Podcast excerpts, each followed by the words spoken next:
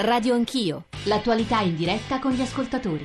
C'è il Ministro del Lavoro Giuliano Poletti che salutiamo e ringraziamo per essere con noi. Ministro, buongiorno e benvenuto. Io credo che il tema più importante per noi adesso sia l'occupazione dei giovani e quindi dovremmo partire comunque da questo punto, eh, fare in modo che il costo del lavoro e quindi il cuneo fiscale e contributivo, perché poi questo produce il 50% di differenza tra quello che l'impresa paga e quello che il lavoratore incassa, eh, come strumento per incentivare l'occupazione dei giovani. Naturalmente questo va collegato ad altri dati perché io credo che se vogliamo avere una maggiore occupazione dei giovani abbiamo bisogno anche di riattivare il turnover e quindi la flessibilità in uscita per i pensionamenti è un tema che riguarda anche la pubblica amministrazione che ha un blocco delle assunzioni che dura ormai da dieci anni, quindi bisogna fare una serie di cose se vogliamo che la situazione... Ministro, le ipotesi che leggo sui quotidiani stamane sono quelle di una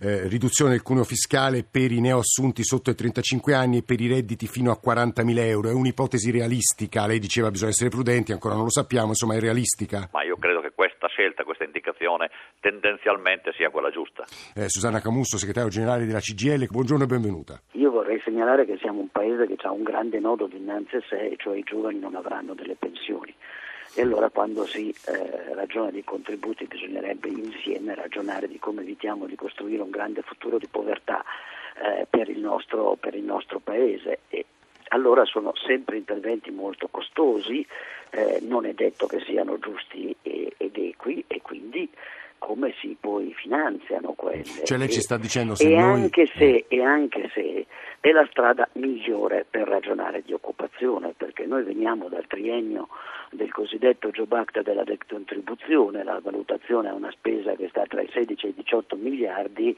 c'è un rapporto spesa-benefici che mi pare un grande costo per il Paese invece che una una soluzione.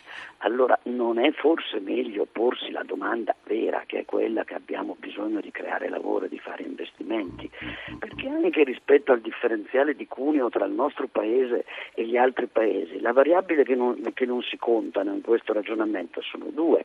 Una la produttività che non è data dal pagar meno i lavoratori, ma che è data dagli investimenti e dall'innovazione, due che parliamo di salari molto più alti in una parte di quei paesi, tutti i paesi del nord rispetto a quelli che sono eh, le retribuzioni medie del, del, del, nostro paese. Allora io penso che non si può continuare a cercare logiche spot di differenziazione dei soggetti la vera riforma che bisognava fare in questo Paese è la riforma del fisco. Maurizio Stirpe, vicepresidente di Confindustria. Stirpe, buongiorno, benvenuto. Buongiorno a voi. Lei ha grazie. sentito la coda dell'intervento di Susanna Camusso che non condividerà, immagino. La Camusso dice va bene, però poi chi le pagherà le, le pensioni? Se lo riduciamo, lo azzeriamo come chiede Confindustria. Ma guardi, io penso una cosa, che, eh, che se dovesse passare la nostra proposta per la decontribuzione per i giovani, in definitiva eh, si creerebbe una maggiore occupazione, la maggiore occupazione naturalmente significa, eh, significa, avere una maggiore domanda e attraverso la maggiore domanda si genera quel circolo virtuoso che alla fine porta in pratica ad un aumento anche de, de, degli introiti fiscali da parte dello Stato. Quindi è una questione secondo me eh, anche questa strumentale fatta da parte di un sindacato che pensa sempre di più a tutelare le posizioni di privilegio che esistono e si dimentica molto spesso di dare una tutela invece alle fasce che sono maggiormente bisognose, in questo caso sono proprio i giovani. Radio Anch'io